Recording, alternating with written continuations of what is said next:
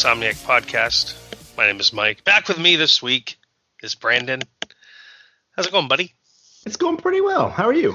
I'm doing all right. My cat is just bugging the shit out of me all of a sudden right now. She's like, "Oh, hey, you're in the middle of doing something. I'm gonna come rub all over your leg, and then I'm gonna stand on the table and lay down on your keyboard because I'm a good cat." No, you're not, Vivian. Well, you're a good cat, but you're being annoying right now. You have food, you have water, you have a clean litter box. What it is, my wife and youngest son are out of town. They left Saturday, 3 a.m. They're coming back next Saturday. Went down to Maryland.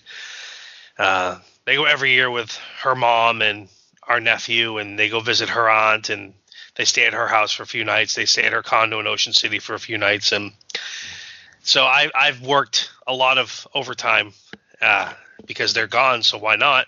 And so I haven't been around the house. So the cat's just lonely. Makes sense. Yeah, I'm actually I'm, I'm dog sitting right now, so we kind of got opposite ends of the spectrum with the pet stuff. Nice, nice. I think she's just now realizing, hey, you're you're home. Someone's here.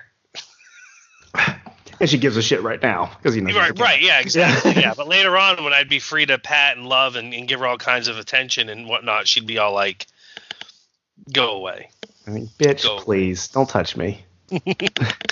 So one of the things I wanted to talk about in the last episode that I forgot to bring up uh, was the Viceland documentary specials. Which I have heard nothing but absolutely fantastic things about. Yet I've watched none of them. Okay, um, I gotta say they're awesome. Like, you know, they've done well. The episodes I've watched are the the Macho Man and, and Elizabeth story, which is very good. Uh, the Montreal Screw Job, which you have the aspect of like, oh yeah, that's never been talked about or done before. But the way with which they look at it is different, and they got Jim Cornette to talk, who hasn't talked at all before. And apparently, well, in great detail about it. And apparently, he was in the room when the decision was made, and he's actually even takes credit with being the one that said, "Well, Vince, just fuck him then." really? I've never heard that story. Yeah, well, Vince Russo takes credit for saying it, and then Uh, of course he does. and then um, Jim Cornette takes umbrage with Vince Russo taking credit for it. And actually, if you go listen to the Jim Cornette Experience podcast, the episode they did on the Montreal Screwjob uh, recently, last couple of weeks, um, he goes into great detail as to why Vince Russo is full of shit, and as and he gives you even more details and backstory as to um, why uh, as to what happened. So it's actually a great little companion piece. If you watch the Viceland documentary, then you listen to Cornette's podcast. It's a it's a good companion piece. The uh, Bruiser Brody story was very, very, very good, and that's free on YouTube, I think. Or if you go to Viceland.com, you can watch that one for free. Uh, that's excellent. I mean, I know his story's been sort of told, but this was in a completely different way.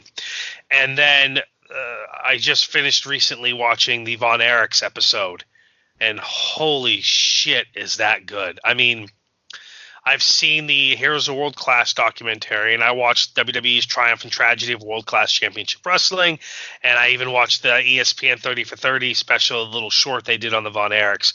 But this Viceland piece, this this access that they had to Kevin and what he told them, what he shared with them, I mean, it really it, it, it encapsulates their story. I think I used that word correctly. Uh, better than any other documentary I've seen. I cannot put over that one enough. That's crazy because because Heroes of World Class is arguably my favorite documentary. I think it was it was the best done that I've ever seen. So that's that's high marks for sure. Yeah, I, I I loved Heroes of World Class, but I I truly believe this this is this in many ways looking at the Von Erich family itself is better. Um, I haven't watched it yet, but I'm very excited to watch the Gino Hernandez one because he is a guy who, again, like I, you hear about him on shoot interviews or people talk about him, and Bruce Pritchard talked about him in his podcast when they talked about Houston wrestling and and this and that. But I don't think he's ever been given the full, you know, documentary scope like Viceland has done on him now. And so I'm I'm very excited to see that. And then just today I found out about um, an, uh, on Viceland after the the uh, Dark Side of the Ring is done. There they have a an even a new TV series. It's uh, on independent wrestlers, kind of given the same treatment, and I think it's like called like Wrestling.tv. I actually just followed them on or Wrestler TV. Just gave them a follow on on Twitter today. Actually, yeah, it's called The Wrestlers. and it's going to be a 10 part documentary series showcasing the top global independent wrestling talent. Premieres uh, 9 p.m. on May 22nd on Viceland. And the little trailer they put out for it looks excellent. Excellent. So I'm I'm actually pretty excited about it. It's and it's kind of you know it's going to be fall right after Dark Side of the Ring is over. You know this is gonna is gonna pick up and, and move on and yeah, it looks good. It looks really really good. So and that's awesome seeing somebody outside kind of the wrestling world embracing it and then looking at it and putting new eyes on it. So the guy that did this documentary, who's who's doing it on um, this the wrestlers TV, you know, he talks to like Atsushi Onita, Kota Ibushi, MVP, uh, a bunch of other guys. But he already, if you go on to uh, YouTube now, he did a documentary, I think even with Vice on the CZW, CZW's Tournament of Death a couple years ago. And if if that documentary that this guy did then is anything like these ones that are going to be coming out, these are going to be this is going to be a great ten part documentary series. You know, because the I think I, I think I watched that. I think I, I actually watched that documentary. Yeah, I believe it was amazing if I remember seeing it because I never I don't care about CZW, but that was right. Yeah, I saw that inside America's Most Violent yes. Death Match. Yeah. yeah, it was really good. Host is the the bald head bearded guy, right? And he's like, anyways, he's hosting this The Wrestlers. He hosted that documentary as well, and or he did that documentary as well. He's doing this one, the, the, this ten part one. So I mean, like that you know that's a proven commodity already out there that czw one that you just that you just mentioned the title of that one and now he's going to be doing this 10 part one so i'm looking forward to it yeah it should be good and i love wrestling and I love watching, uh, you know, matches in the ring, obviously. And I commented this to someone as, much as I love the fact that when I was in, in Indie Mania, I went to those six shows and it was awesome. I think it would have been nice if they would have had some sort of panel discussion to go to. Because as much as I love watching professional wrestling, I also love watching the stories of wrestling and hearing about the stories of wrestling and the history of wrestling. And it's like when I went to NWA Legends Fan Fest in 2009, which is still the standard bearer for me for wrestling conventions of all the ones I've been to or wrestling weekends I've made. You know, that right there, that experience that weekend between the cost of it and my experiences and what I had, I mean, it still takes the cake, honestly. Um, but you know, we had the Q and A discussion with Ric Flair and Harley Race. You know, Starcade 25 years later. We had the evening with Cornette, which was hilarious. You know, we had the Hall of Heroes banquet. Then we had that Saturday morning Memphis Wrestling 90 minute roundtable they did, and then we had matches on Saturday and Sunday. So you had a great mix of of wrestling of, of different types and the you know and and that I feel like that's missing from WrestleCon. I think if they did away with one of the shows and had a like a panel discussion panels as well. I think it would enhance the experience a little bit more. But um, yeah, I'm looking forward to this this new The Wrestlers uh, Viceland. So.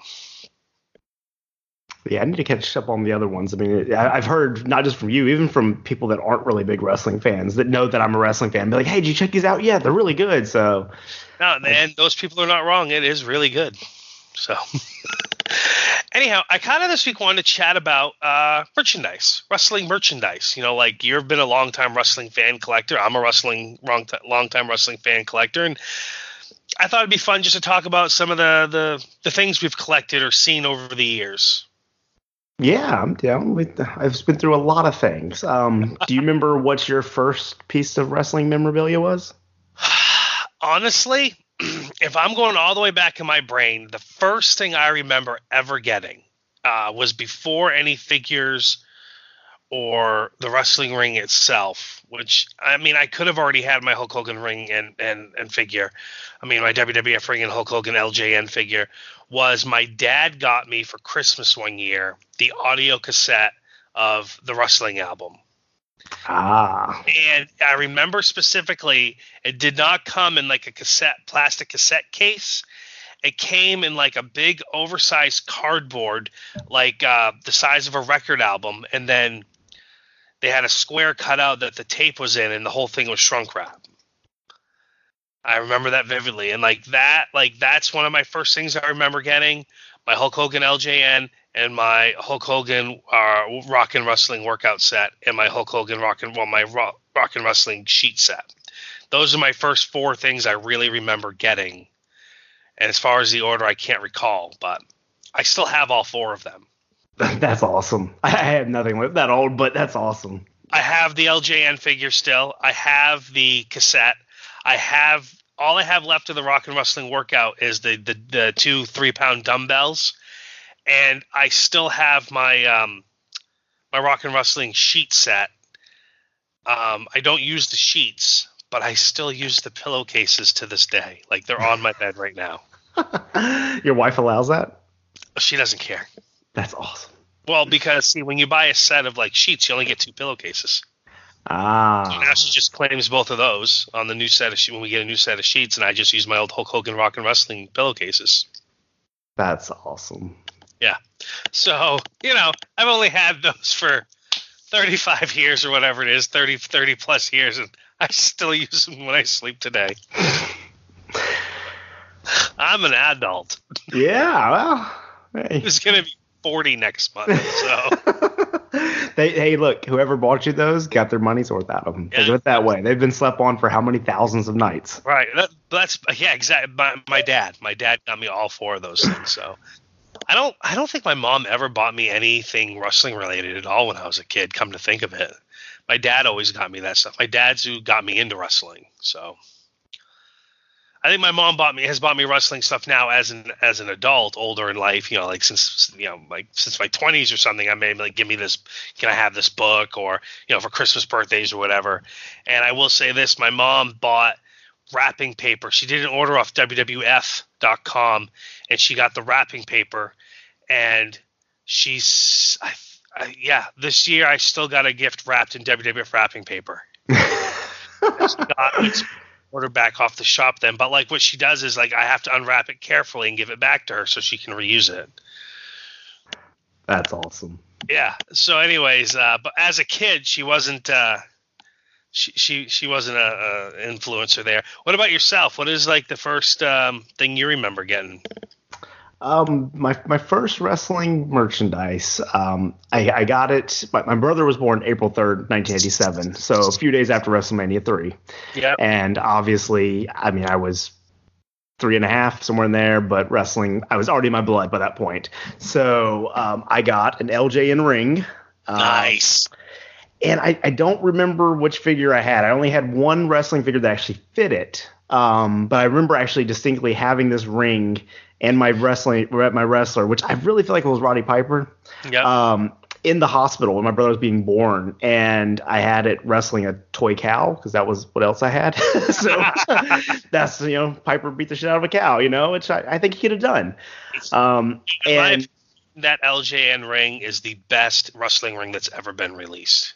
It really is. I love the graphics on the side of it that had Oh. like camera crew and everything else. It was so neat.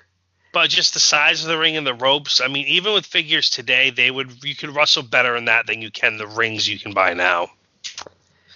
And uh, at the same time, I got a couple thumb wrestlers. At the time, Nice. the WWF was making little rubber thumb wrestlers, and it, they came in two packs. And my two pack had Hogan and uh, Big John Studd. John Studd. Yep. Yeah, if I remember correctly, that was the two pack. So And so I had that. That was my first wrestling merchandise, and I played with that stuff like. I mean, it was going out of style. I mean, I wore all that stuff out to the point where even if I did have it, it would be so beat up now, it would just you would barely be able to recognize it. yeah, my only the only four LJN figures I still have, and I had a lot of them, and I sold them off a few years ago because it was just they were sitting in a trunk. My kids weren't going to play with them. I mean, I was like, you know what? I think I'm just going to unload these. Uh, I kept four. I have my Dynamite Kid, uh, Ricky the Dragon Steamboat, Terry Funk, and Hulk Hogan. My first one. Good, good assortment there. it's a weird assortment. I understand, but you know, I, I don't like today in this day and age. Do you still collect like you used to? Oh God, no. I went through a phase where I just wanted everything wrestling I saw. I went to yard sales, flea markets, any wrestling tapes, figures, anything wrestling related. I grabbed. I used to have back in my twenties. I had uh, in my apartment, my first apartment. I had. I lived there nine years. I had. It was a three bedroom apartment. One of the bedrooms was my wrestling room. and that's where all my collection was and it was on display and on the walls and all around and I would I would hide I would go in my little cave there. I had my computer in there. I had a TV. I had a nice chair, and I'd go in there and I would mess around the computer or watch. You know, always watching wrestling, but like that was my my man cave, and I wanted everything wrestling I could find. And then um, when I moved, everything got boxed up and went in the basement except for my books and DVDs and some of my autograph stuff, and and then that all got wrecked in the flood. And then after that, I just don't collect like I used to. Yeah, I think. I mean, I, I went through where I would save everything. That was my big thing. Like, um, yeah. I had subscriptions to Raw magazine and WWF magazine, and yep. so every issue I just saved. I put it in a yep. gigantic bin, and I, you know, I moved this bin with hundreds of magazines because that didn't even count the DCW magazine and the WCW and Wow and Pro Wrestling Illustrated oh, and everything yeah. else I picked up over the years. And so I'd moved this. This was two bins. It ended up being. I mean, from Tennessee to North Carolina and house to apartment and all this stuff until eventually I was like, you know what, this is getting a little ridiculous. like, like, it really is. Like I'm not gonna reread these. I mean, yeah. sure there's some nostalgia there, but um, I was bad about anything I get my hands on and trying to preserve things. And it might sound funny to any younger listeners, but you know, pre-network and pre even DVDs, yep. you know, not everything was released. You couldn't, no. you know, if you missed an episode of Raw, you just had to pray that either you found a tape trader that had it or it ended up on a compilation tape somewhere down the road. Yep. And so I would tape every wrestling show every week. That was my thing. I had my VCR set up and I would oh, tape yeah. it and I I mean I had hundreds of VHS tapes. And then what I would do is at the end of the year, I would mark ones with specific matches or promos and stuff I like, and then I would yeah. make like a best of tape, and then I would just re-record over all the tapes. So I, mean, I had I did the same thing. I recorded wrestling every week. I recorded Raw, I recorded SmackDown. I mean not Smack, yeah, small Raw, Nitro. I mean, I recorded everything that I, I could for wrestling, and I and I regret some things because as a as a as a younger kid, I would just record. I record it and watch it, and I I didn't value saving it as much then. Um, and then I started saving, and then like when when I got my first DVR, this is what was very interesting for me. I got my first DVR, and um, I would record wrestling on the DVR. And at that time, I was recording, you know, Raw, SmackDown, Nitro, Thunder, whatever, everything there was. And then when those were gone, it was just mostly Raw, SmackDown, TNA. And then um, I used to get Fox Sport en Espanol, and I would record CMLL.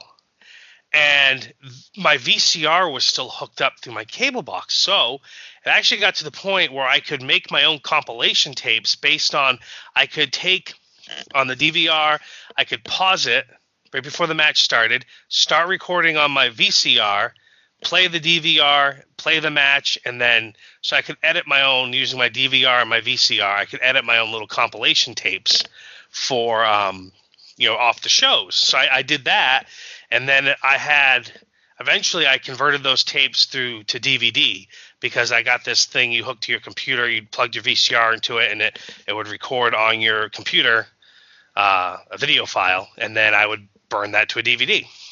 So I actually have about six DVD compilations of stuff I recorded off TV. And like the first match is a, Ric Flair match, and then the next match is uh, you know a, a woman's uh, lucha libre six man you know six woman tag, and then it goes to like local independent wrestling. Like it was literally just chronological as it was on is how I put it in this compilation. So it's kind of it's kind of comical. That's I mean that's exactly what I did just with with just yeah. straight up VHS tapes. It was the same thing. Yeah. It was just like I would mark the tapes and I would just start because I would recycle the tapes kind of like a old security cameras would, where you just use the same date each month or whatever. So it's just yes. like, okay, it's January. Here's my Jan- my first week of January tape. Let me go ahead yep. and mark off this. What do I need to save from it? And I wish I had some of those. I'll be honest. I, obviously, me I don't too. need the whole shows, but I would love to have my little bootleg compilations with all their errors and and then of course um, you know with with tapes my other two sources were um, I, there was a couple of kids at school we would we would order pay-per-views and trade and that was yep. a good way to get a hold of pay-per-views and there was one kid at school and I never forget I was I was talking about death matches and he's like hey man my uncle's got the full Mick Foley Terry Funk death match. And I'm like, no, he doesn't. Because because only thing I'd ever seen were just clips that the WWE would show. And it was just like, no, no, no, that doesn't even exist. And he's just like, oh no, he has it And I'm like, what does he want for it? You know, I'm just like, I'm like, whatever it takes, money, trades. I got tons of tapes. I got to do whatever. And uh, uh, the kid's like, well, let me ask him next time I see him. And and truly, amazingly enough, within a month, he's like, look, he says, if you bring me, bring him a blank tape, he'll he'll record it for you. And I was like, yes, no problem. And I brought a blank tape, and sure enough, he gave me the whole 1995 King of the Death Match tournament, and I was just amazed. I felt like I was the only person in the world that had a copy of it. It was so great. So for me, the first time I saw those matches was on a. It was actually a commercial release, but it was uh, kind of a bootleg. It was done by uh, JCW. It was Stranglemania. I remember those. I had those too. yeah, so like I remember going into like I don't know, Sam Goody or whatever the music store was called then, you know, where I bought my local tapes. And I remember seeing Stranglemania, and I was like, "It's wrestling. I'm gonna watch it." And uh, it wasn't the complete deathmatch tournament. It had many of the matches on there, and but like they called Cactus Jack prickly balls, and you know, but I think they still called Terry Funk Terry Funk, but everyone else was given a fake name or yeah, sarcastic name. Because it was ICP that did the commentary, right? Yeah, exactly. Yeah. So it was kind of garbage, but still, like that's like. I think on one of those Stranglemania tapes because I had I ended up buying the next one just like I can ignore the commentary just to watch this wrestling because it um, just blew me away. But like it was the one where they had uh, Super Leather and Leatherface because like Corporal Kirchner was Leatherface, and then he went to jail for a while. And while he was in jail, they they just had someone else wear the costume. And then when Kirchner came back out of jail, he was Super Leather, and um, they had one match where the two Leatherfaces teamed together in Japan. Do you remember seeing this one? I don't think I did. No. Okay. Well, okay. So it was they had like a bed of nails, barbed wire bed of nails match, blah blah blah, and something happened, and Super Leather or Kirchner got pissed off at one of the Japanese guys.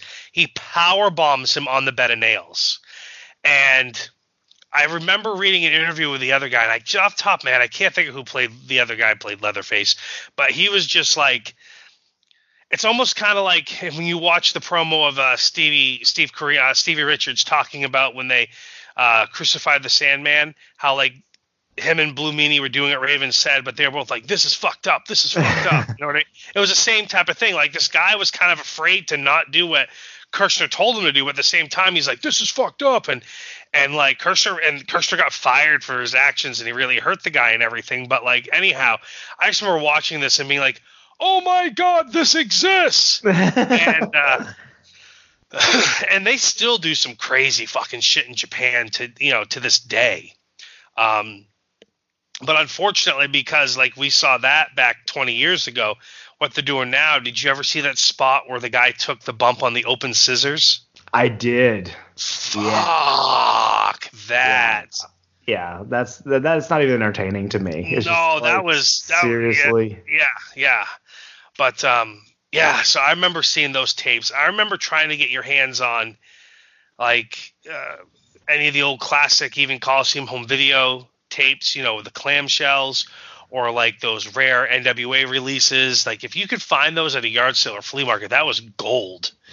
Yeah, I, I lucked out um, when I really kind of ramped up my my interest in wrestling again, say 96, 97. Um, yeah. I was at a flea market in Dallas, and there was a video store that went out of business, and they had just tapes galore. None of them in the boxes though. That was the only the only downside. And yeah. I remember going on this back table and there was, God, there was 25, 30 tapes and um, NWA, you know, a few WCW, but mostly Coliseum videos. Yep. And I just remember going to my dad and like, please, like this is a gold mine. And I think the tapes were like three or four dollars a piece. And I'm like, I know there's a lot. I'll mow the yard. I'll do whatever I got to do. Just I know this is crazy. My da- my dad was one of those guys who was adamant about not buying tapes. He was always like, "You have two VCRs. You tape whatever you need." I just like, "No, look, I need these." so, and he did. He actually did buy them for me, and I had to work my ass off to to pay for them. But it was so worth it. And I got to revisit all this stuff that I vaguely remembered or hadn't always seen. Like SummerSlam 92, I don't think I ever had rented that tape. And all of a sudden I owned it. It was just like, oh, wow, this is really good, you know? And it was, it was a, it really helped my wrestling education back in the day anyhow, going back to talking about tapes real quick because I thought of this while you were talking, and um, t- two things. One, my ex-wife one time came up, scored gold. She was on some shopping trip in New Hampshire, and um, you know, she's like, "What do you want for Christmas?" I'm like, "I don't know, something you know wrestling related.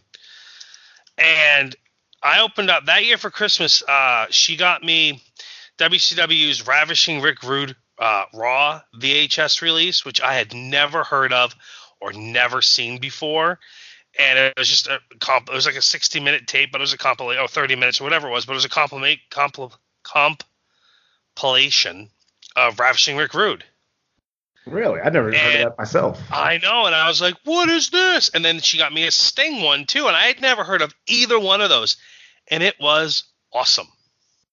Huh. Yeah. Uh, but we there's this flea market in uh, Lisbon Falls here in Maine, and uh, it was, um, yeah, it was an outdoor flea market, and there was this guy I always called Tape Guy.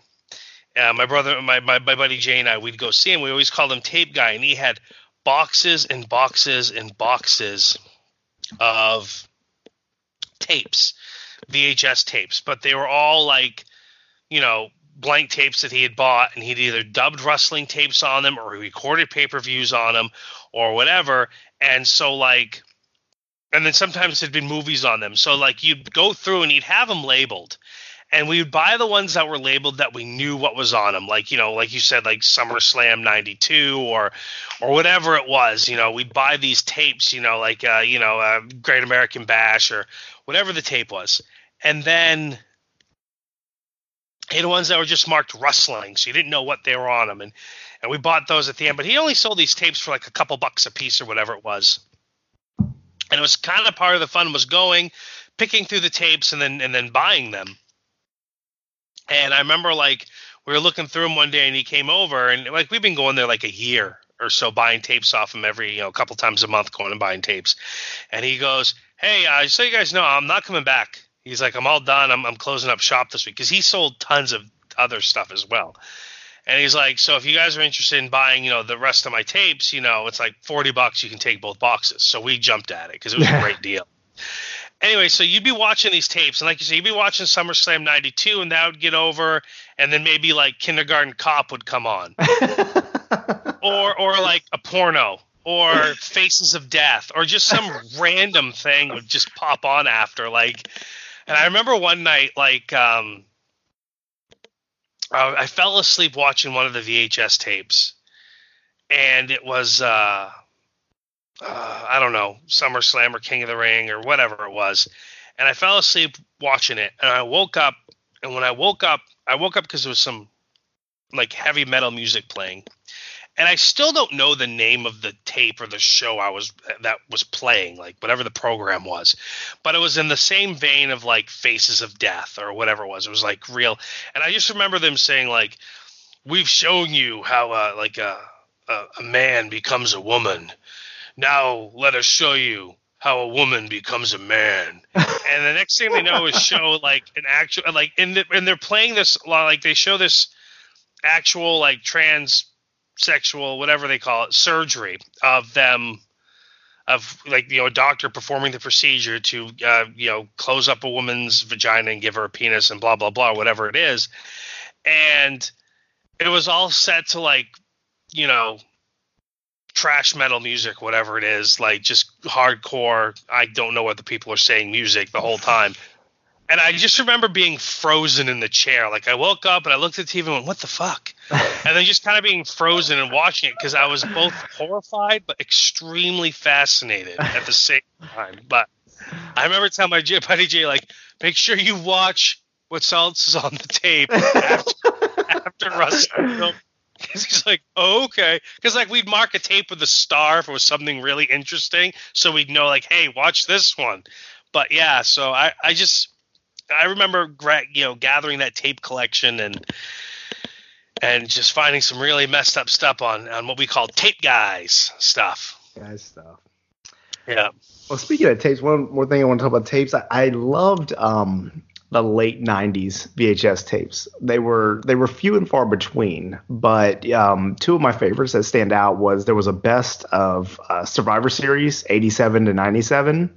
Oh yeah, I remember that. WrestleMania 1 through 14. And essentially, these were precursors to kind of like the documentaries that WWE does now. But back then, they didn't do documentaries. This was rare. Right. Um, so these were very unique, and they were, you know, a couple hours long, and it literally went through every single event and would highlight the couple of the best part of the matches and have some kind of backstage interviews, and it was really neat. And I watched those tapes so many times, those two specifically. Um, and then, of course, they had started releasing some of their superstar tapes. They had the because Stone Cold said so, and the Hell Yeah, and these were, you know, kind of behind the scenes with Stone Cold and talked about well, his career, his rise, and it was good stuff. The um the first VHS tape I remember WWE doing that was a documentary was the "Cause Stone Cold Said So," right? It, one, I, I, think it did come first. Yeah, and it was the v, that VHS tape I remember because I ordered it from WWE, so I had the VHS tape that had the cover of the, the the picture from WrestleMania with the blood running down the face and everything. Yeah. And I remember they they talked to they showed that's that's the tape they showed the clips from ECW on. Right and Joey Styles was like, "Well, you didn't ask me," you know. And they had matches on there, but it was like the kind of the first like not just match compilation. It was it was a documentary because back at the old Coliseum home video days, you'd have like the cut-ins where you'd have the guys talking about stuff, or later on you'd have like Bobby Heenan and Sean Mooney doing the skits, or Bobby Heenan and Gorilla Monsoon doing skits, or Lord Alfred or Bobby whatever. But they were just kind of funny skits in between. They didn't talk about wrestling like like the Steve Austin one did, you know. And yeah. then yeah, I remember that V. And then they, I think they did a Rock one too. They did do a Rock one, and the I, DX one. They did the Generation X one. Yep, yep. Um, but I, I, I don't know at what point I switched over to DVD. I think I think I finally I think the reason why I finally went to DVD because I had such a huge VHS collection. I think the reason I went to DVD was because WWE started releasing like the home video documentaries, which were really good on VHS, on DVD with bonus features, with extra matches. Yeah, with complete and, matches. Yes, with complete with behind this with with more additional footage, and I think it was the bonus features of the DVDs uh, for WWF that finally made me switch from VHS to DVD because I wanted those bonus features. I wanted to see that extra wrestling stuff. Yeah, me too. That that always. I mean, even to this day, if I buy a Superstar DVD, I usually go for the Blu-ray just because I know it's going to include three to four more matches. It's worth the extra seven bucks for the three or four matches. I went to Blu-ray as well, but now actually, if you notice, like I think Kevin Owens one is the first one I bought the DVD of instead of the Blu-ray because there was no extras on the Blu-ray. Yeah, and in fact now WWE is actually they've they've decreased their Blu-ray releases and primarily they just release VH uh, DVDs now, which almost feels like a backstep. It does, but I think it's just it's so much cheaper to produce, and the sales are just dropping. And it's yeah. in part of that's their own fault with the WWE network. So I mean, it's yes. it's it's definitely on them. But um, do you remember when ECW right at its tail end started releasing Pioneer home video? Pioneer, yeah. Yeah. Oh yeah. I, I still have some. Oh, see, I, have actually been. I, I, have a pre-written segment because I wanted to. I want to get a hold of those and review them for the blog. It's been on my my list because I had ordered all those. You know, it was like their their compilation tapes because ECW was. I mean, I was watching it on a 56k connection, so it wasn't like I was seeing good stuff other than now, some tape trading. So th- these were like.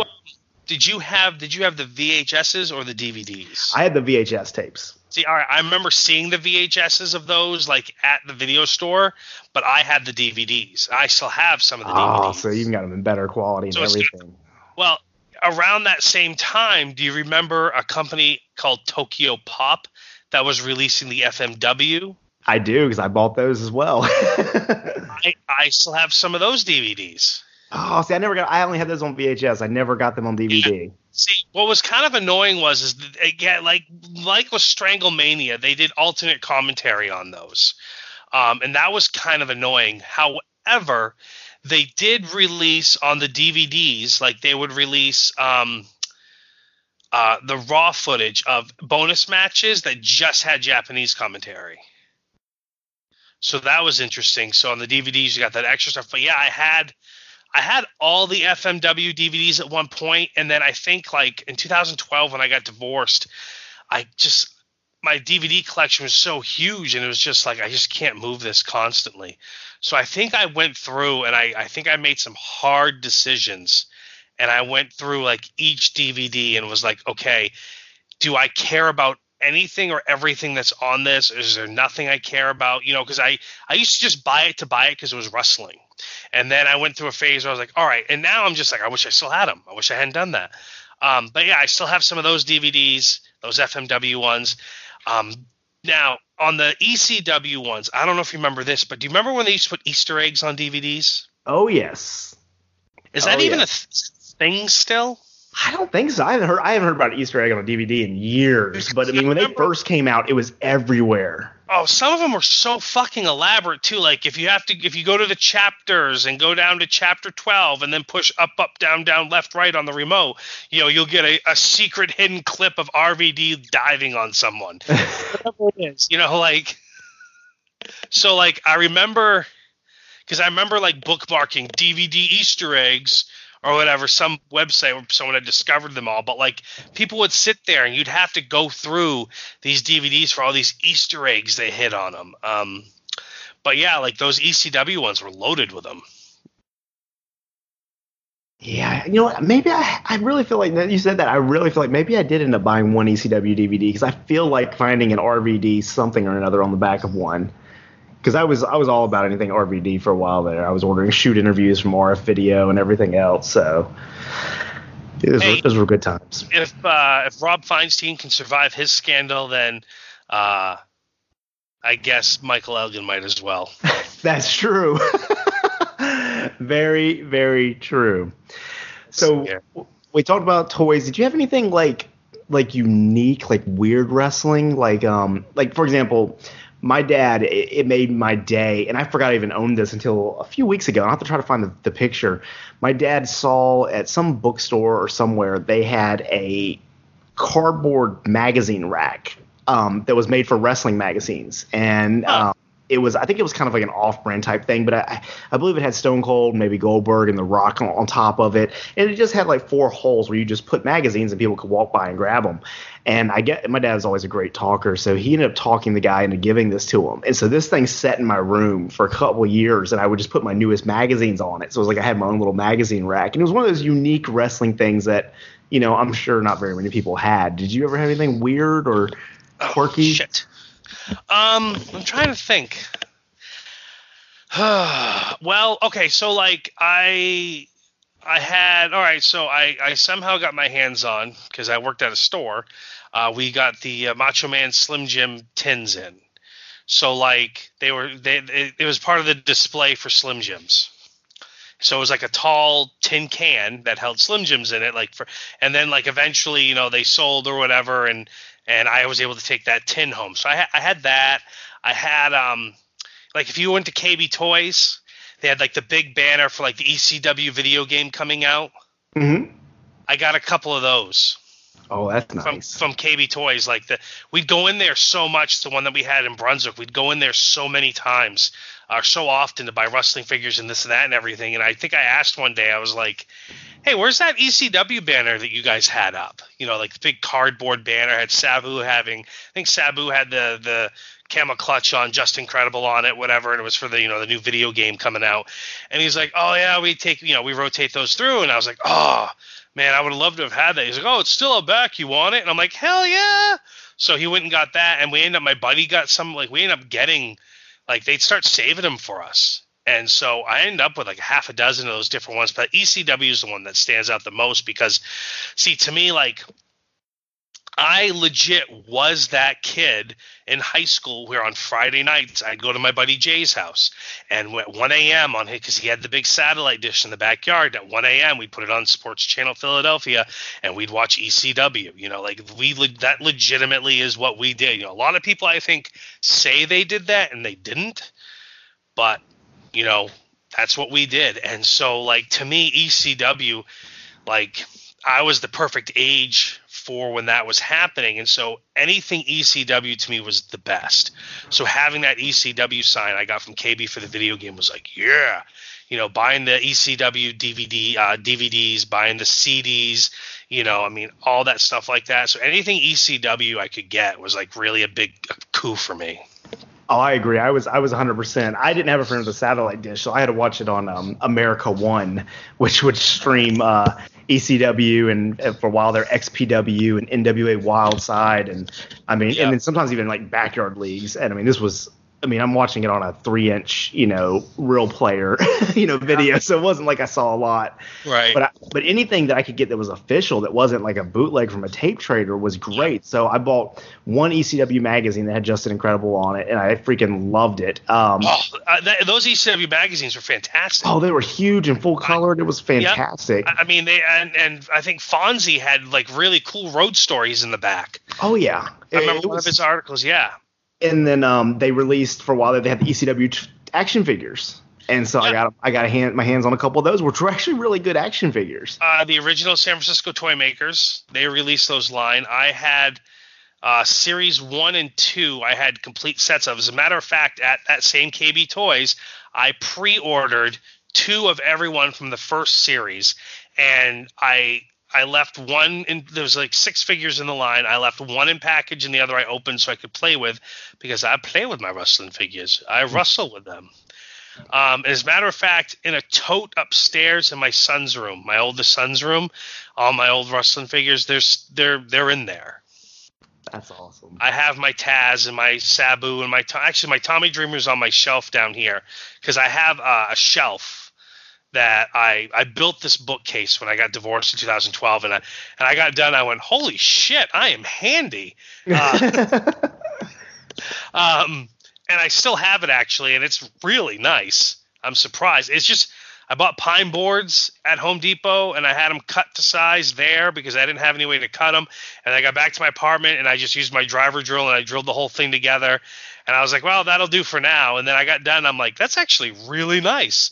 Um, and so now, fast forward, I've moved it five places, and it's in the house I currently live in, and it's in the hallway of the stairwell. And I keep all my my keep not all, but I keep my wrestling books on it, and then I have like one shelf that's dedicated to uh, my little collectibles that I still have, and that Tommy Dreamer's on that shelf from that east from that first ECW line. That's uh, because I don't think people will realize how rare getting that ECW stuff was. Like, I oh, think you, you, have younger fans now that are like, oh, WWE, WCW, and ECW, and they don't realize that, hey, ECW was primarily a Northeast company. And yeah. when they, yeah, sure, they had a video game put out by Acclaim, and sure, they had toys, but these weren't toys that you could walk into your Toys R Us and buy. You know, yeah. these weren't the the D- DVDs and VHSs were not readily available at every. You couldn't go to a Best Buy and buy them. You had to go to somewhere like an Fye or Sam Goody, right, you know, yeah. and, and, sometimes order them like you do with your action figures. Well, and that's the thing. Like at Fye, like the only reason why I got those FMW and ECW D- releases because I specifically asked. It was the same thing, like trying to get um, uh, Pride like I would I'd go in and order Pride the Pride DVDs when those came out because they were unbelievable. And then they started carrying them because I was ordering them. So like, well, we'll order a couple, seeing how this guy wants them. Yeah. Um, but uh, yeah, so I still have a few Pride DVDs because I was buying those up like crazy to watch those. I still have a few of those. I went through, kept the best fights. Um, but you're right. Anything officially licensed ECW was so rare. Um, and, and worse, it, it, all came out pretty much their final year. Yeah, like, that's the other thing too. Yeah, it was like I mean I, I, think the DVD releases for the ECW stuff came out after ECW had shut down. I don't even think they actually got released when ECW was still around. They were no, just already in production. Actually, I think a couple of them did come out before because I remember seeing the commercials for them on ECW on TNN, and that's how I knew about them to go order them okay. in FYE. However, I do remember there being a big lawsuit litigation thing because after ECW closed and WWE bought ECW and bought the library, Pioneer and WWE had a lawsuit over Pioneer releasing the home videos. And because Pioneer had already acquired the rights to certain. Um, if you notice, the first few Pioneer releases were uh, compilations, and mm-hmm. then the last few were full events like WrestlePalooza 97, Cyber Slam 99, and like Cyber, Cyber Slam 99, I think, was the most exciting ECW DVD release that I was excited to get the most because it was a full, complete ECW card that I had never seen on VHS anywhere. And never seen on obviously never I never watched it, never saw it on VHS, and it was just like to have that DVD. I was like, yes, because it didn't put it on. They didn't put that on pay per view. It was a online only gimmick thing that they did back in 99 and I didn't have it then. So I for whatever reason it's standing up in mind I remember getting that one and being very excited but that I didn't get that till like 2001. Yeah. Two years later and you're happy yeah. about it. Hey, now we're like, I gotta wait four weeks for Raw to get on the network. yeah, yeah, exactly. Well, okay. what do you mean I can't watch Impact till Tuesday after it airs? Yeah, well, that's the thing. Is like talking. I was talking to someone about that at work the other night when they're like, they were like, "What are you watching?" I'm like, "I'm watching New Japan Pro Wrestling." It was like three in the morning or whatever, five in the morning. I'm like, "I'm watching New Japan Pro Wrestling." Oh, what are you watching that on? I'm like, I'm watching on New Japan World. This is live in Japan right now. Right now, you're watching that. That's happening in Japan right now, and you're watching. I'm like, hey, uh, yeah, it's pretty amazing because back, you know, in the 90s when I was tape trading, like they'd have a big show happening in Japan, and maybe three or four or five, six months later, I'd finally get my hands on a VHS copy of it, and was excited about it, you know. And, and now, quality. and yeah, and the quality is like now fifth hand or whatever. If you get a, if you get a sec, even a second generation quality copy on a tape trade, that was gold. Oh yeah. You know, uh, first generation just didn't happen. People didn't let those go, and I, I don't blame them. Um, but yeah, so but now it's like, oh, I can just watch it live when it happens. It's amazing how things have changed, how they've progressed. So, what about apparel? Because that was something that was huge for me, and it's funny because um, I was having a conversation with somebody recently about um, like embarrassing high school things. And they were just like, oh, you know, when I was in high school, I had this bad haircut, or I had this, or I wore this. And I was like, you know, I didn't really have any of that. I was always kind of pretty plain Jane. I kind of dressed the same way now that I did then. I was yeah. like, but at my sophomore year of high school, I owned 35 or 36 wrestling shirts. Holy. And so that, yeah, that meant I got to wear a different one every day of the month. And that's what I did. That was my entire wardrobe, and that was it. For a reference point, what year was that? Do you know? So that would have been probably 1998. Okay, the height of the Attitude Era. Yes. I got it, married first time in 1998, so um, I was in the same boat then because I had I I had literally like tons and tons and tons of wrestling T-shirts, and uh, I think the first big wrestling T-shirt that I got was actually, of all things, ironically, is this how it works? Um, I went to WCW Nitro in June of 1997 at the Fleet Center in Boston. I had second row. We had gone down and stood. Uh, you can read about this on the on the uh, on the blog. But I, my buddy Jay and I, again, Jay comes up a lot. Uh, Jay and I went to our first wrestling show together in 1995, and now 24 years later, Jay and I just went and spent the week together in New York. So I mean, he lives in Massachusetts now, but you know, he mentioned the other when we were heading down on the train. He goes, I was talking to Amy, and I said, I'm glad after 25 years, Mike and I still go on wrestling trips. I'm like, me too. so back in uh, March of '97, when I was in high school, I was a 17 senior in high school. Uh, I asked my mom, "Hey, can I go stand in line to buy Nitro tickets in Boston outside the Fleet Center?" And she goes, "Oh, go ask Irvin." That's my stepfather. And then the next thing you know, he's giving me a ride to Jay's house. Um, so we drove down to Boston. We got outside the Fleet Center like 2 a.m. Uh, and we stood in line all night to buy tickets to Nitro. And this is back before you could buy them online. It didn't exist. It's 97. Um, and then the guy fucked up and only gave us one ticket, so we had to get two tickets. So we ended up with second row, not first row, but whatever. Uh, at that show, I bought an NWO T-shirt, and I bought another guy because WWE was doing a show in Maine that same weekend, and this other guy I had met, kind of the like the early days of of message groups or Facebook groups or not Facebook, Jesus, but uh, like uh, user groups or whatever, message boards. We both chatted about wrestling, and we both lived in Maine, and he was going to the WWE show, so he got me an Austin 316 shirt. I got him an NWO shirt. We met up at a an ice cream shop in Lewiston and exchanged things. Never talked to him again. no lifelong friend out of this story. That was the end of it. But that was the start. You know, I got like basically in the same week in June of '97, I got an Austin 316 shirt and I got a uh, NWO shirt, and that pretty much started my. And then it just exploded from there. Yeah, I was kind of the same way. I think I started with an Austin 316 shirt, and then I had a DX shirt, and then it just kept it kept going. And my my biggest pride moment that came out of it all was, you know, my family. I didn't grow up in a wrestling family, so and being that it was getting so big when I was, you know, in my later teenage years, it, it actually bothered my parents, especially my dad. He's just like, you know, it's fake. You know, he's just like, seriously, you're gonna waste your time with that. You know, the, the typical stuff we we hear. Um, I remember and- my stepmom trying to tell me that wrestling was fake when I was a little kid, and my dad getting so pissed at her. Like, really? oh yeah, it was hilarious. Like I remember she's like, "Well, you know, it's not real, right?" And I'm like, "What?" I'm like eight or nine, or seven or eight or nine or whatever. I'm like, and we're in the car, and, I, and I'm like, "What?" I just remember my dad like whipping his head around, looking at her, and just giving her that his his death look, where his bottom lip goes up over his eyebrows, you know, whatever, and.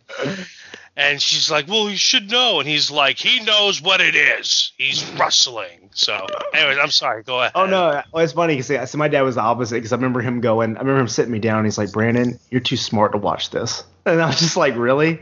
I was like, you- he's like, you watch Dateline like all the time. That's all you watch. Besides the point. Anyway, my family was always kind of weird about my wrestling stuff, but they eventually just kind of tolerated it. And um, you know, obviously they were helping me buy these shirts here and there. And I remember walking into a Kmart with my grandmother, rocking a, a NWO Wolfpack shirt, which was my favorite. Nice. And I'm walking in, and there's a guy walking out, and I'm like 15, whatever, and this guy's probably in his late 30s. And he walked by, and as we passed, he's just like, "Hey, man, nice shirt." And he just kept on going. And I remember my grandma like turning to me, like almost in slow motion, like, "What the fuck? Like, how did you just make a weird connection with some random sh- grown stranger, you know, with your weird wrestling shirt?" Like, it was just like I was, I walked around that Kmart proud as shit because this one guy just validated my entire wrestling fandom, which was great. but yeah, I, I had so many shirts. I mean, and, and they covered everything. And um, I ended up making pretty much my one big wrestling uh, friend in high school out of that. There was a we, we in my high school, the seniors had a separate commons where they ate in the cafeteria. And this guy kept seeing me with the wrestling shirt, and he walked by and be like, "Hey man, great shirt! I really like that." Or did you watch Raw last night, or whatever? Yeah. And uh, eventually, he was just like, "Look, I can't invite you into the commons." He's like, "But I can come out here and sit with you." So I want to talk wrestling during my lunch breaks, and I was like, "All right." And he was the guy like he took me the day that WWF Volume Three came out. Like we went to Best Buy or wherever we bought it, like the day of, and picked it Oh, up and stuff like that. Yeah, the music, yeah, yeah. and Volume I, Four I and all that. yeah. Sorry. Oh no, yeah, but so that so that it was it, my my shirt made me some friends out of it, so it was all good. My uh, my first ever wrestling shirt that I can remember was a Hulk Hogan shirt. I remember we were at Bradley's, my dad and I, and he's looking through, looking through, and my size is just not on the shelf on the rack. And he gets the clerk and he goes, "What's that size on that one right there?" Because they had like a little mannequin torso on top of the display, and they had the shirt on it, and that shirt was my size, and so he bought that for me. So I had this Hulk Hogan shirt. I can sort of picture it. It's almost like his face was on like a TV. I don't know. Um, but I had that shirt. I had a, a Hulk Hogan pajama set. I have pictures of me from when I was a kid, like walking out on Christmas Eve. Uh, my dad, I just, whatever reason, it stands out, and I got that Hulk Hogan pajama set on. Um, but when my dad took me to the only wrestling show he ever took me to, uh, June 4th, 1989, at the Cumberland County Civic Center, I'm a dork. Uh, he bought me a no holds barred T-shirt, Oh, nice. and it was the blue one, the baby blue with Hulk Hogan and Zeus staring at each other. And Hogan had autographed the shirts before the show, but for whatever reason, mine had two autographs on it, and I don't know why. I still don't know why to this day. But I my, my, my I remember like sitting, and I also got an Ultimate Warrior poster that day.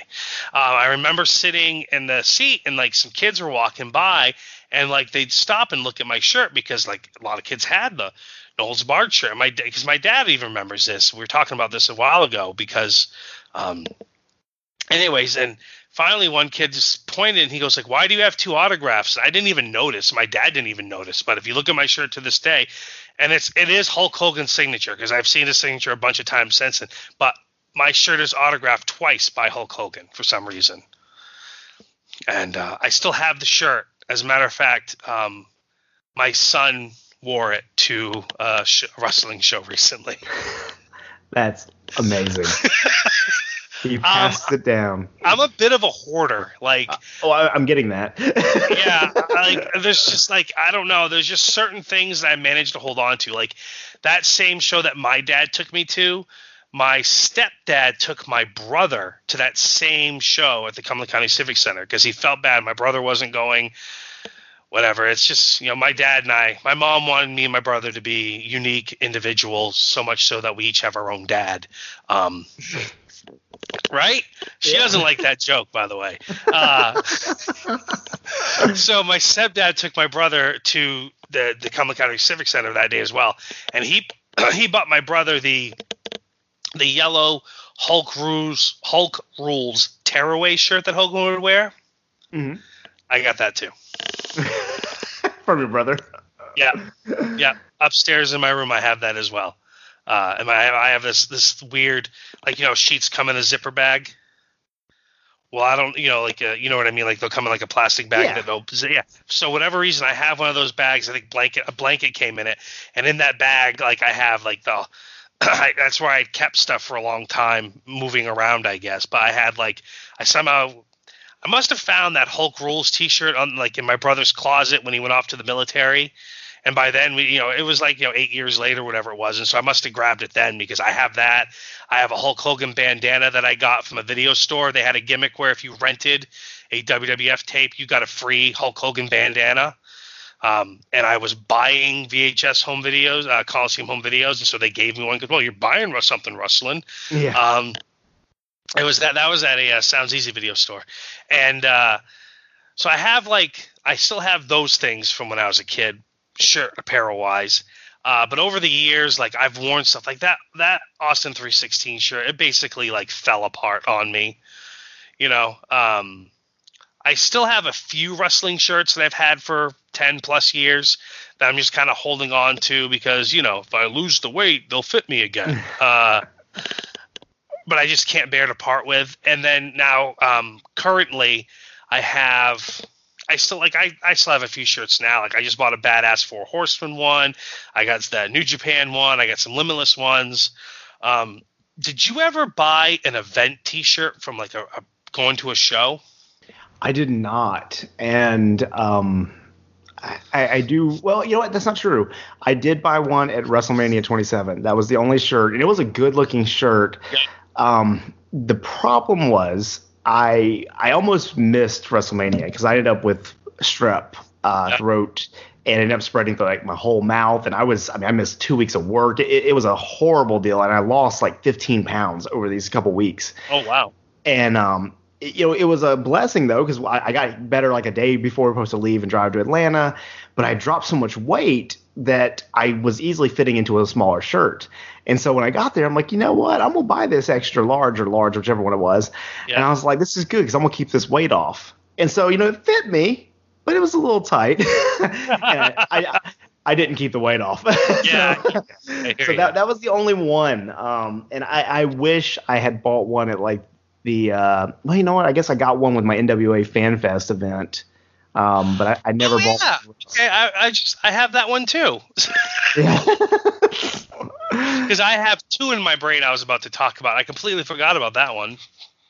Yeah. I uh WrestleMania 24. I bought the T-shirt there. I don't have that T-shirt anymore.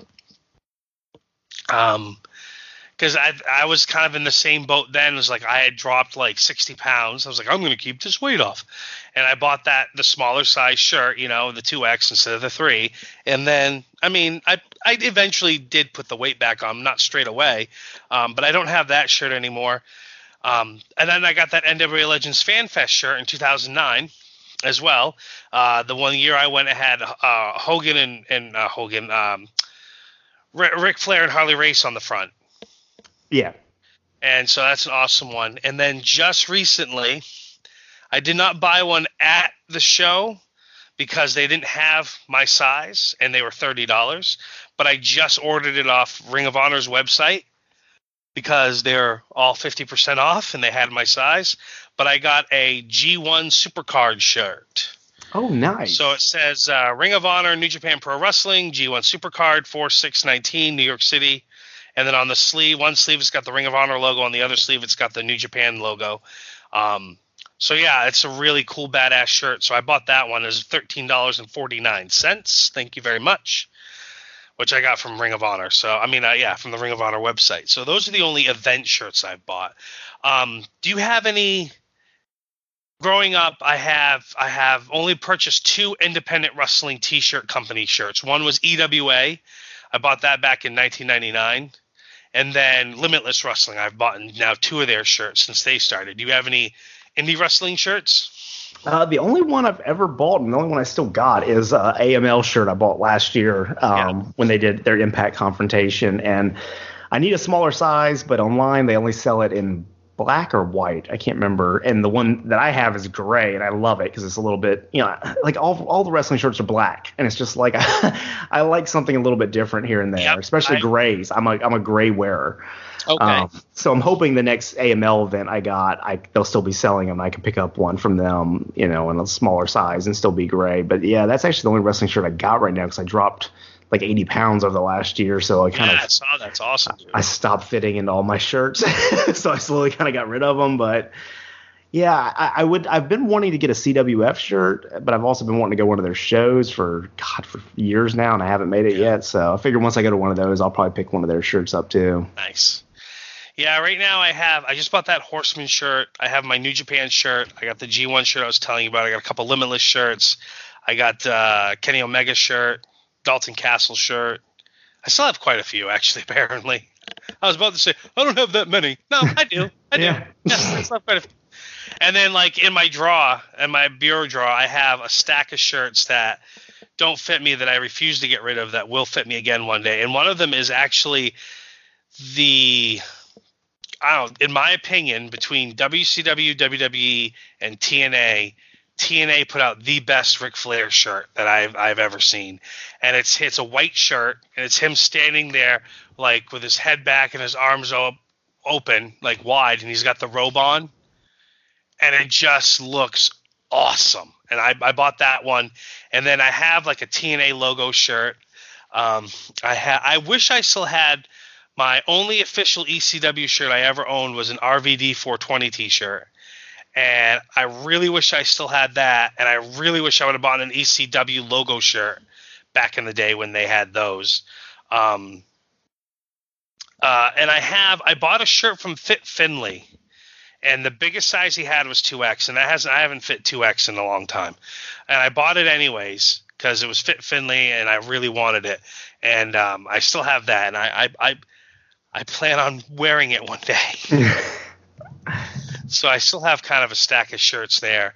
Uh, did you ever have any like? Um, I never had any other apparel. Like I only ever had t-shirts. I didn't have shorts other than the pajamas when I was a kid. But I never had shorts or pants or comfy pants or or sweatshirt or anything else like that wrestling related until I bought my Progress Wrestling scarf. Yeah, I think the thing earlier this year. I had a Stone Cold uh, hat that I wore a lot. Okay, um, yep.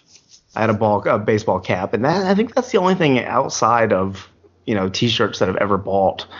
Um, there's definitely some shirts I've always wanted. Like I've always wanted a Funk You shirt. Oh so, yes, who didn't want one of those? Yeah, it's, it's, it's definitely been on my my t-shirt bucket list. Um, I too always wanted I wanted the EC FNW shirt, just yep. a very basic shirt. I just I have a you know I don't know, and it, it may sound prudish, but I worry about buying T-shirts that are too risque because I mean, especially going to wrestling, you got kids around, and I know lots of kids are, are there, you know, but it's just like I don't I don't want to be that guy, you know, who's wearing the yep. the effing shirt. So I no, I, I agree with you. Yeah, I tend not to buy stuff like that, you know, but the, I would love to have one. You know, if I could wear it in a good environment with adults, I would I would definitely rock it like crazy.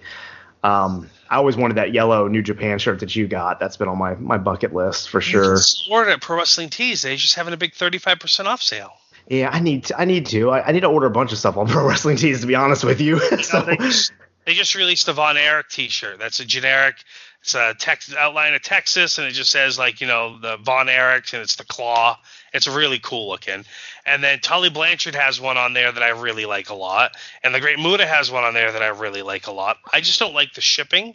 That's my problem. kind of how expensive they are. I mean, you're yeah. looking at thirty bucks a shirt sometimes. Well, with my size upgrade, I have to buy and and everything sometimes. Um, I always wanted a Pro Wrestling Illustrated T-shirt. You know that red shirt with the PWI logo across oh, the chest. Oh hell yes, with the slightly shorter sleeves. Yes, I always wanted one of those, and I found a company that kind of re-released them a few years ago, but it didn't didn't it wasn't the complete logo. Like at the underneath Pro Wrestling Illustrated, it would it said uh, I can't think of what it said now.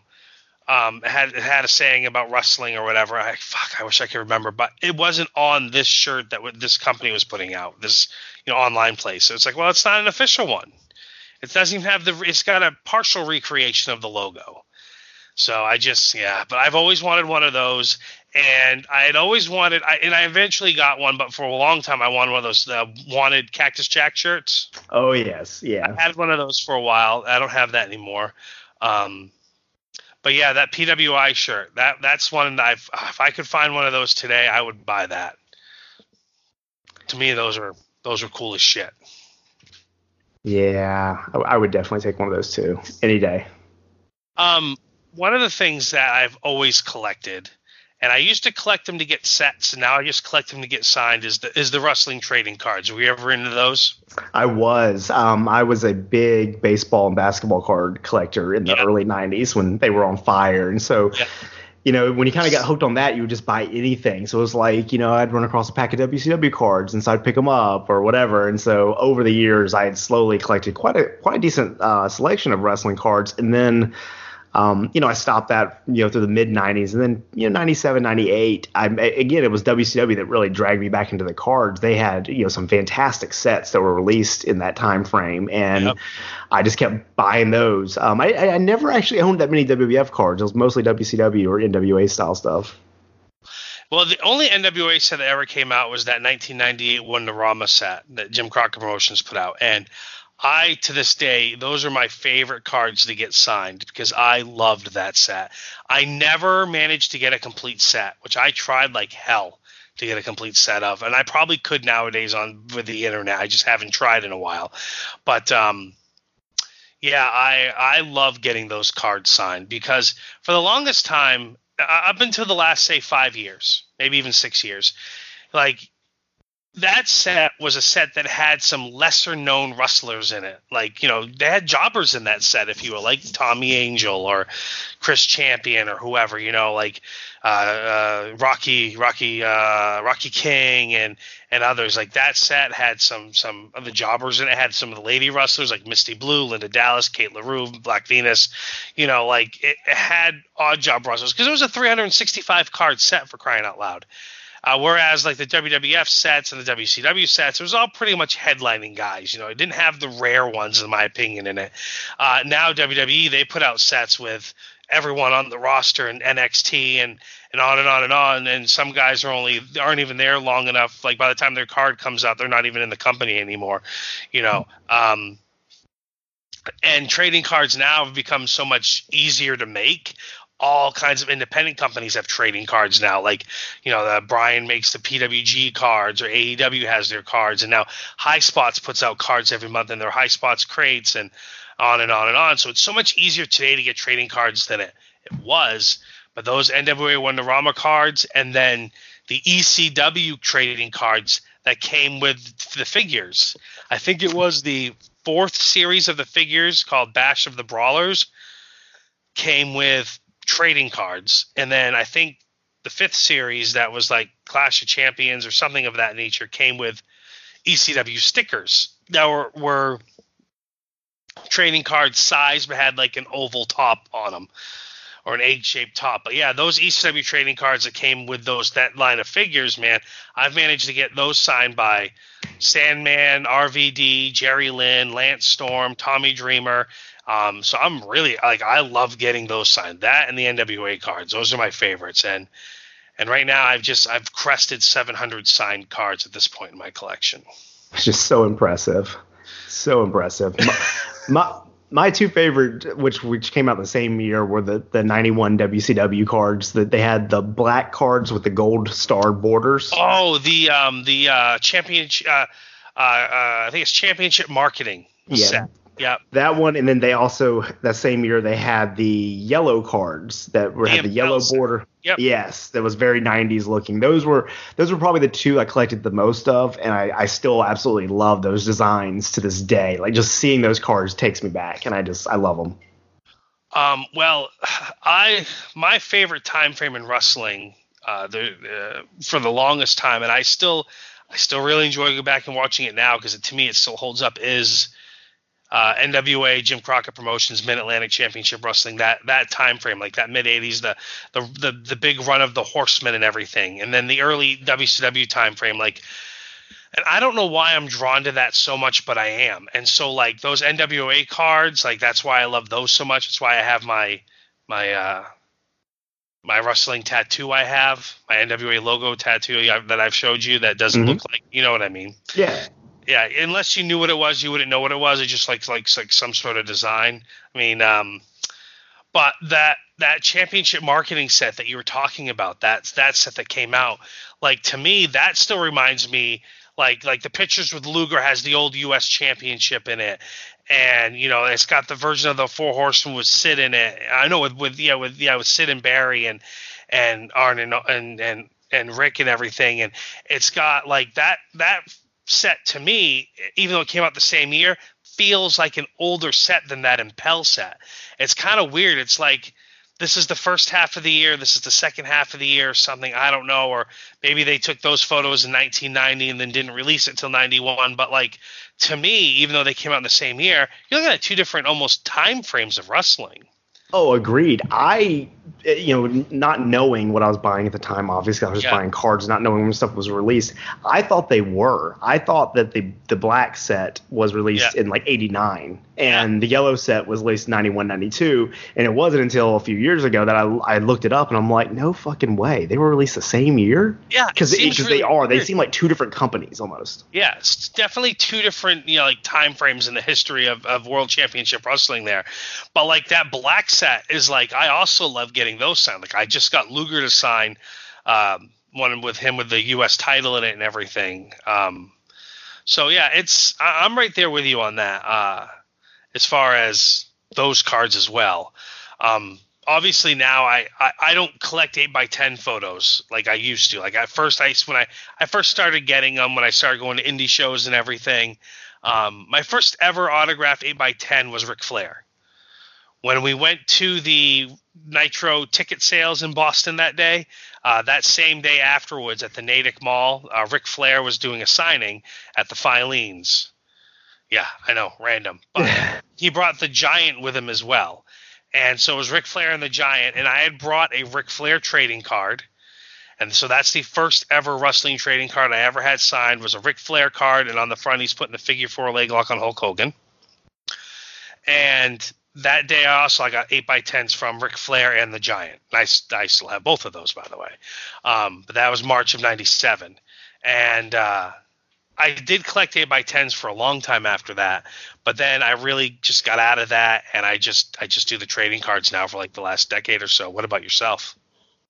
Um, you know, well, I inspired by you, uh, what a couple years ago, I really started pushing for some trading cards because I love the idea of collecting autographs in a manner that you know fits an adult lifestyle. You know, Yes. you can you can take a book or box of trading cards and easily store them, and you can you can still have a, a wife, a kids, a household, and it, it doesn't overtake everything. Yes. Whereas, say you collect action figures, you, you know you got to have shelves. You got to dust this stuff. You know you don't have room for that.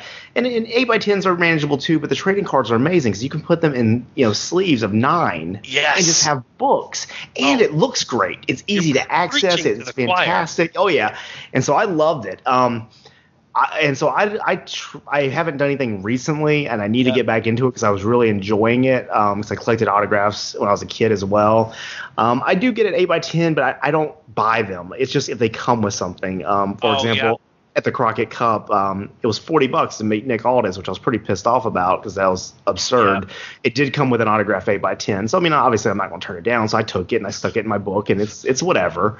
Um, Um, I've actually turned some down recently. really, Yes, like I'll go to a thing and it's like, for instance, like when I met, um, like say Will Ospreay or whatever. You know, it was the it was thirty dollars for a combo to meet him, get an autograph and a picture with him, and they supply an eight by ten. And I was like, oh, can I just get my card signed instead? And he's like, oh yeah, no problem. You you sure you don't want the picture? Yeah, I'm good. I I just don't I don't do anything with it. I got That the card. sense. That's what I want. Yeah. So like I've done that a lot recent last couple of years actually. We're like, oh, don't forget your eight by ten. No, I'm all set. Thanks. Or like you know, uh, like I, I've had some wrestlers be like, hey, can I get you to sign my card? And they're like, yeah, if you buy an eight by ten. I'm like, well, I'll just pay you to sign the card. I don't want your eight by ten because I'm not gonna do anything with it unless like my son's there and he's like, I'll take it, and I'm like, oh, good, this can be on your floor next week, and then I'll throw it away eventually. exactly. Or or like maybe my buddy Mike, he's like, I'll take the eight by ten. I'm like, all right, that's fine. Yeah, I'll take your eight by ten. I was like, I'm not being a dick. I just realistically, I know I don't want it. I mean, on a non-wrestling relating side of things, I went through a phase where I was mailing out autograph requests to celebrities. You know, like I would mail a large like envelope, and this is got into trading cards actually. I would mail out like a large envelope and a self-addressed stamped envelope inside. And back then, it was like you could buy a package of like the eight by ten envelopes or eight and a half by eleven for like five bucks. You got like ten of them, and then it was like fifty-seven cents to mail it. So you'd have to put fifty-seven cents in the inside, fifty-seven cents on the outside. It's now over a dollar to mail these, by the way, but this was back twenty years ago. So I would mail out, and I'd got addresses off the internet, and I would mail out autograph requests to different celebrities and you know you had to send that self-addressed stamped envelope to get a response most of the time right right. so i acquired several of those and i still have a few my three well, i guess my five favorites are i got uh, uh, david Duchovny and Gillian Anderson back before they started doing preprints when they were actually were signing the stuff themselves when on X Files uh, the little like they're like eight by six photo size maybe or eight five by they're, they're a little bigger than five by seven but anyways but uh, back before they started doing auto print through fan services before the show got huge Yeah. uh, I got actual autographs from them that are signed, and that was the other reason why I stopped doing it is because so many celebrities would send out preprints. right. And you just wasted your money to get Yeah, know, fake get preprint. So I got those. I got one from Jackie Chan, which took over a year. I got one from Maggie Cheung, who was also a, a Hong Kong actress I was fond of, and then my favorite one I think I have now is still is, is Ray Bradbury. Oh, who- nice. who sent me an autographed photo of him like kind of sitting in a chair looking back over his shoulder whatever and he wrote like onward on it. It's so cool looking.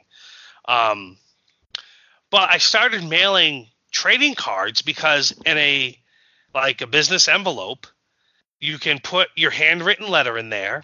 You can put a self-addressed stamped envelope folded up on one side and on the other side you can put your trading card in like a penny top loader.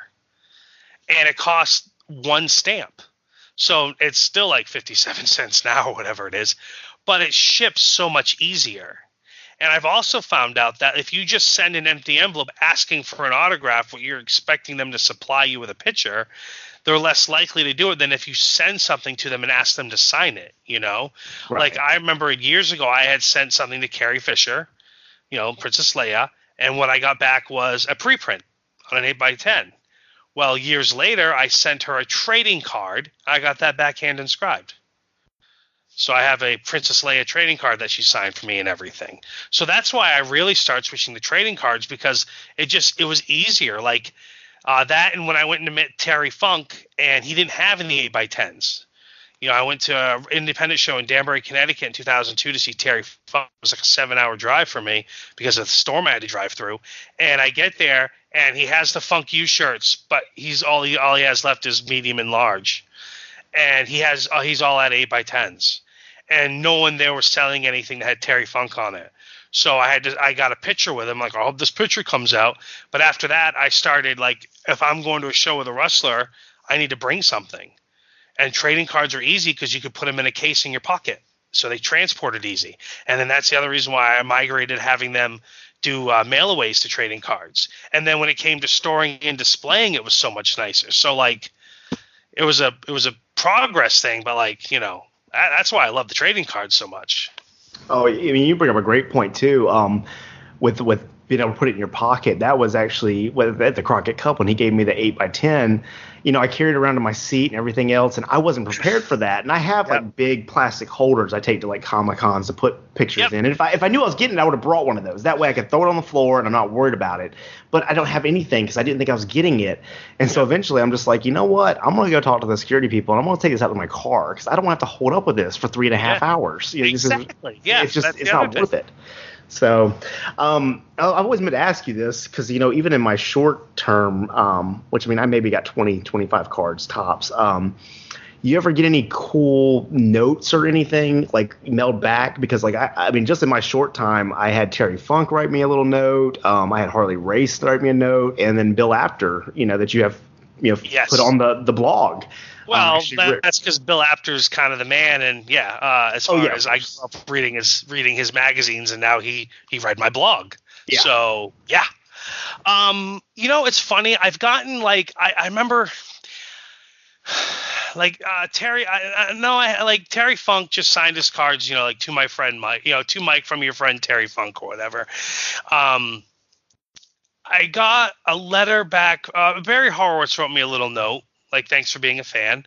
Uh, Colin Delaney wrote me a letter back um, and said, hey, next time you you know if you're ever in Rochester, you know, stopping at the shop, bowl of cereal on me. Um, Mike Sample was a I had a big Japan card of his. He's a Japanese guy, and he um, he has a record service now. And I wrote him, I emailed him, and he was like, "Yeah, no problem." So he gave me his address. I mailed him the card and with a letter, and I asked him a bunch of questions about some big Japan matches he was in, and he wrote me back a really nice letter, um, talking about everything, um, which was really cool. Actually, giving me all the answers and everything.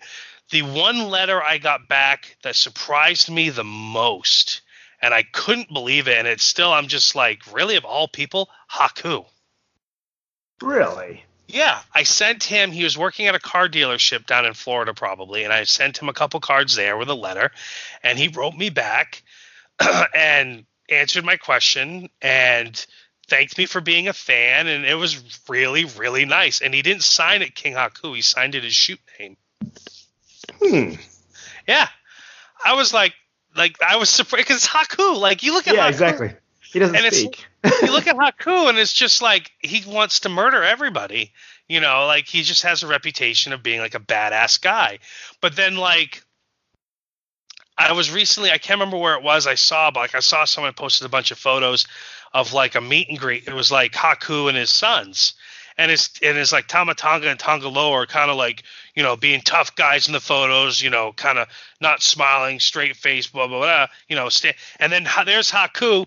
You know, big ass smile on his face, both his hands like on the shoulders of the guy they're taking the picture with, like being warm and friendly. so it's like, okay, I get it. Um, you know, I remember I asked, I email, I, I sent Bob Backlund a couple of cards, and I asked him when his book was coming out, and he signed the cards, and on the back of one of the cards he wrote "Book February 5th. um, yeah, so it's I you know it's it's surprising. Um, like a lot of times, I just get the card back in the mail and it's just the card and it's signed. You know, no no no no letter. Tommy Young wrote me a, a little a little note. Uh, actually, now that I'm thinking about it, um, yeah, uh, Dixie Carter wrote me a note.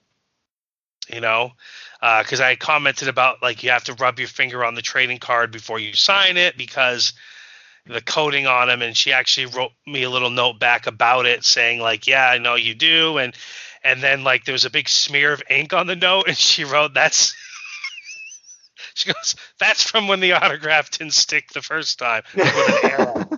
You know um so yeah i've got i've gotten a few things back. I mean the one that stands out the most is haku just because it just seems so so kind of like out there. Um what was it? Uh, when I, I mailed the card to Jimmy Valiant, and he sent me back like a big thing full of information about his wrestling school and and some other stuff like that. You know, like uh, if you want to buy merch or this, that, or whatever. But he signed my card, so that was good.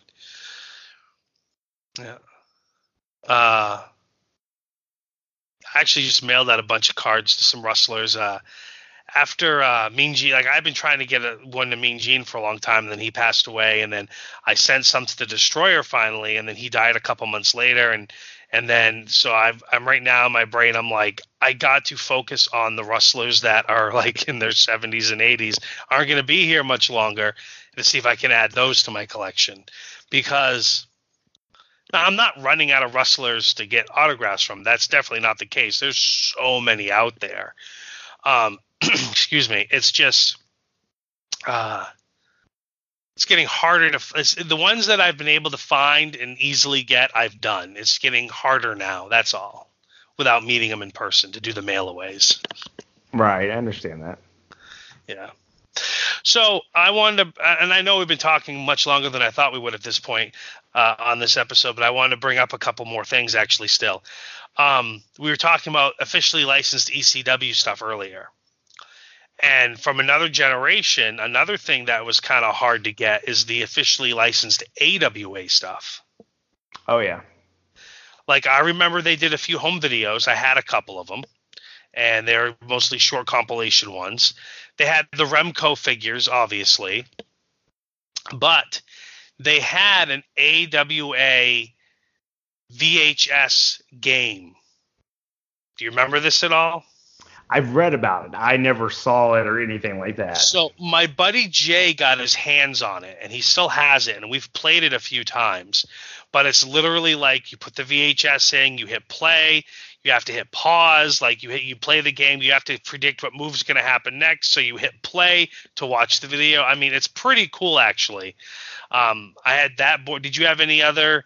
Uh, oh, and also I found it at a yard sale I don't know where it came from. It's a plastic AWA badge, like uh, like an old like Wild West sheriff's badge, except it's the AWA logo, and it's got a little plastic clip on the back to like clip it on your shirt or something. Huh? I never heard of that. Yeah, I'll, I'll try. I have it upstairs. So I'll have to dig it out and I'll send you a picture of it. But do you remember playing any of the other old school like uh, like WWF had a Superstars board game or any of those like that? No, I never owned any of the board games or anything. The video games I did, but no, none of the board games or anything. What was your first video game? God, I don't. That that's tough. Um, I'm pretty sure I played some on NES, uh, probably renting them. Yep. But it really wasn't until I had my Sega Genesis that like Royal Rumble and stuff like that, Raw came out that I really started playing a lot. That 16-bit era was was my jam. You know, I really liked that. And then of course, when Nintendo 64 hit, you know, everybody was playing. I had the old WrestleMania game on uh, the Nintendo Entertainment System and I didn't have really any other wrestling games until I got my PlayStation. Like I had a Super Nintendo, but I don't remember buying any wrestling games for that. But I had my PlayStation, and I got like WCW versus the World and the ECW games and the WCW games and uh, WWE games, whatever. And right now, the only I have a Wii. I don't have any other video game systems. I'm just not into games like I used to be. But I have a Wii, and we actually my my son and I we played we I bought the TNA game at like uh, GameStop for two bucks. Mm-hmm. And we play that a lot, and it's really fun actually. The TNA video game. Yeah, I actually enjoyed it. Um, I had it on like PlayStation 3 when it came out. The, the only thing was that the career mode got really difficult, like it was almost impossible. But I loved oh, the idea of, you know, had a really good storyline. I mean, you played Suicide and all this stuff, and I, I enjoyed the yeah. TNA game. Yeah, I thought it was pretty interesting as well. Uh, I haven't really played any since then. I used to play like the old Wrestling Challenge, you know, arcade game at the arcade, or uh, my favorite though, and I mastered this one day. I sat there with ten bucks in quarters because it was on the Neo Geo, so you only got like three minutes a quarter, or whatever it was, five minutes a quarter. But just pro wrestling. Oh yeah. Yeah, I managed to master that one. Um, let me think of the other. Oh, did you ever, when you were a kid, go to the fair and like you could win like a wrestling mirror or poster.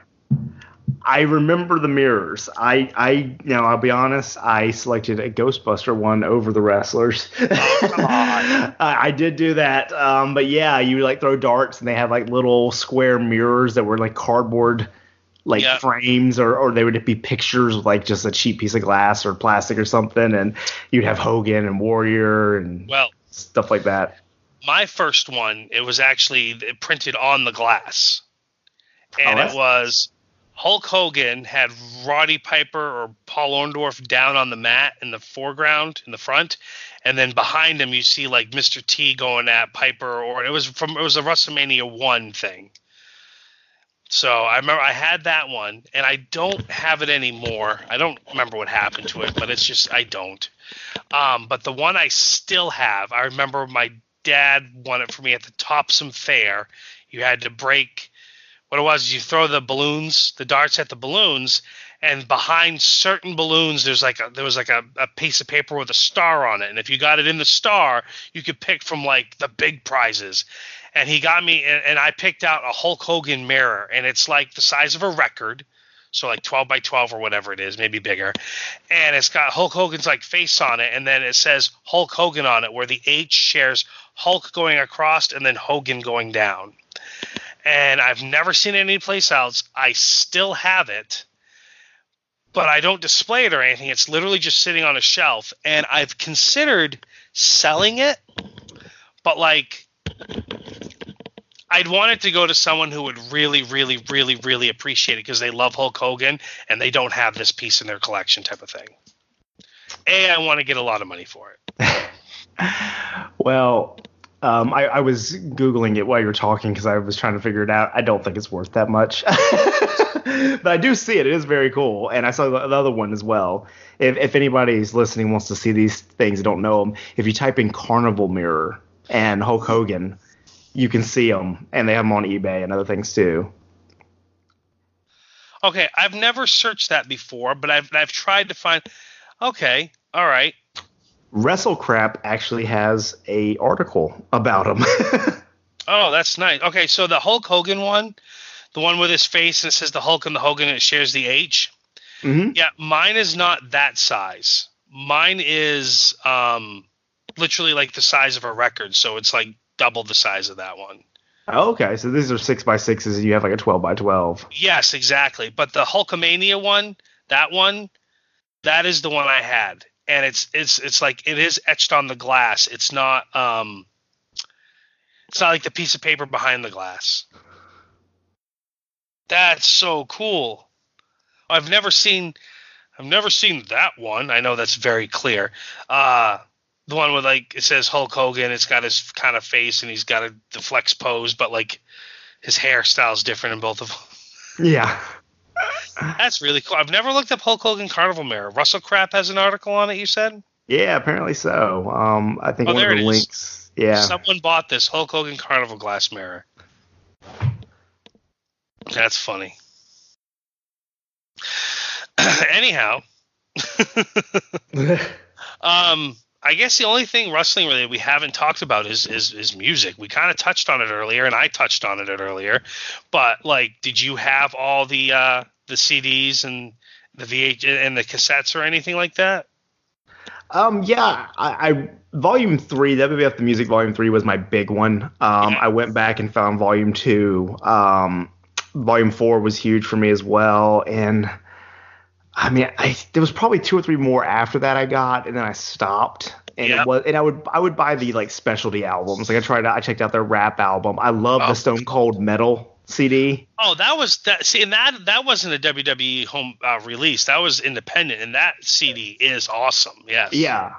I, I remember I loved it when he Stone Cold got asked about it on his podcast because um, for those that don't know, it was a album of like heavy metal songs, like 80s metal type songs that Stone Cold picked out, and apparently he really did pick them out. And I remember um, reading the liner notes. For kids that don't know what liner notes are, it's the piece of paper that came with the uh, the cassette or the DVD or CD or, or record, and it had the notes in it about what about the the thing. And if you read the liner notes of each song, he tells a little story about each song, why he chose it. Yeah, So, it, it was a it was a good album overall. It introduced me to some new music. It had some like it was kind of rare stuff. Like I remember there was a Def Leppard song on it. You're like, wow, this is actually Def Leppard. Like it was it was weird. You could tell it was something that was curated by somebody. You know, that was just Oh, like yeah, are my favorite weird things. that CD introduced me to Ted Nugent. Um, like oh oh, uh, it had uh, this the Perfect Strangers, Shane Douglas's theme song that he used in ECW. That was on there. Yeah. You know, like just a bunch of stuff like that. I mean, that was a great release. I had uh, I had the, the wrestling album on cassette.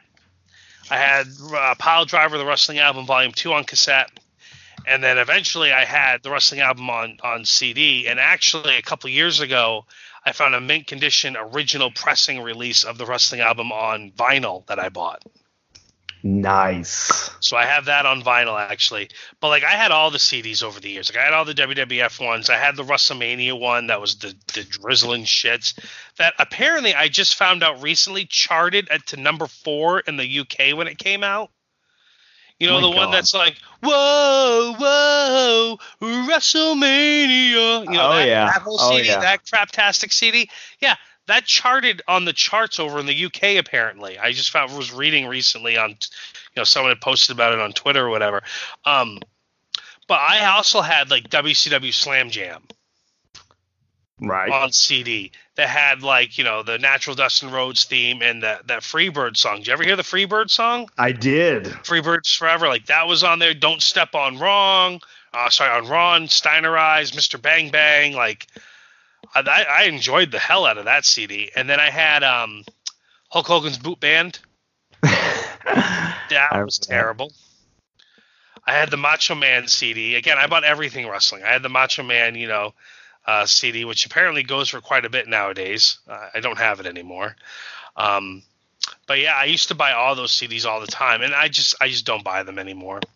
Yeah, me, me neither. I think the I did buy a copy of WCW Mayhem not too long ago because I just ran across it like a Goodwill, But I had that as well. Yeah. and I was like, you know what? It's twenty five cent. I'm gonna pick this up and listen to it. I don't know what I did with it to be honest. I don't think I actually listened to it yet. It's somewhere. and I, I did buy the ECW album probably like in 2005. It was I like bought- years after ECW, and I ran across it in a used store for like two dollars, and I'm like, yeah, I'll buy this. I bought both of those albums actually when they came out, and um, well, actually, what was I found to be disappointing about them was that, like, uh, their, their version of Enter Sandman on there is by Motorhead. They're Yeah. covers. They're, They're not all covers. Yep. and Yeah. not necessarily good covers. No, um, the only one that wasn't uh, the cover was you know the ECW theme and then Sabu's theme because you know Harry Slash wrote that. Um, so that was cool to have because Sabu's theme is still awesome to this day. I think uh, there's only one other thing I want to touch on. Uh, I know I've been talking each other's ears off now for quite a while, but uh, going back to um, uh, home videos, VHS, DVDs, Blu-rays, et cetera, et cetera. Uh, one of the ones that I got my hands on that is like I, I had I had got this on um, VHS because that's the only way I could get it initially, but I have since now gotten it on DVD. Was the Gaea Girls documentary? Oh, okay, yeah. I remember hearing about it and just hearing how amazing it was and this and that. And a couple years later, I actually found it on a website that sold educational home videos. And this, it was like it's like the early days of print on demand type of thing. And what it was is this was like a website because the, the the the the Gaea Girls documentary was never released commercially. It still hasn't been. Um, but what it was on this website, it was like a Women Make Movies website, and it was made for teachers who would buy copies of the movie and the literature to to to teach in class.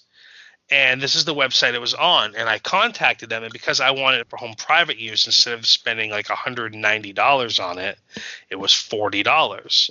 So I wanted to see this bad enough that I spent the $40 on the VHS to get this and I watched it and it was awesome and it still is awesome. I mean, it's kind of barbaric at times, but it really gives you a cool insight into the world of Joshi back in that ni- late 90s time frame which we've never seen since.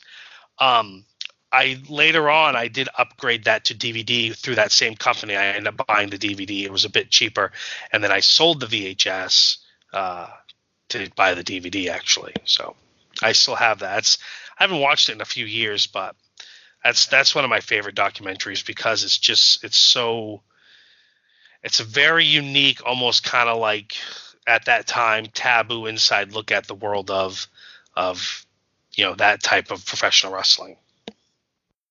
Right, which is you know not really talked about much, you know. So like you said, taboo. So it's yeah. I I would like to see it. I've actually never seen it, so it's pretty awesome.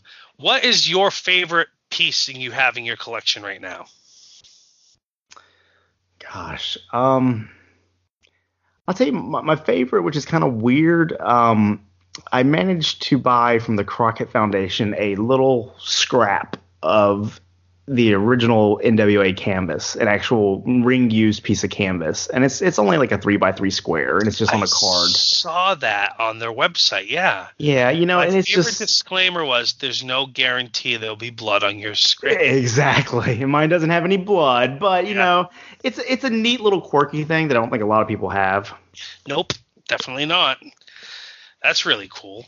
Um, what's the what what's something you've held on to? I mean, obviously I've talked about all the shit I've held on to over the years because I've bit of a hoarder type pack rat thing when it comes to wrestling. But what's what's your item?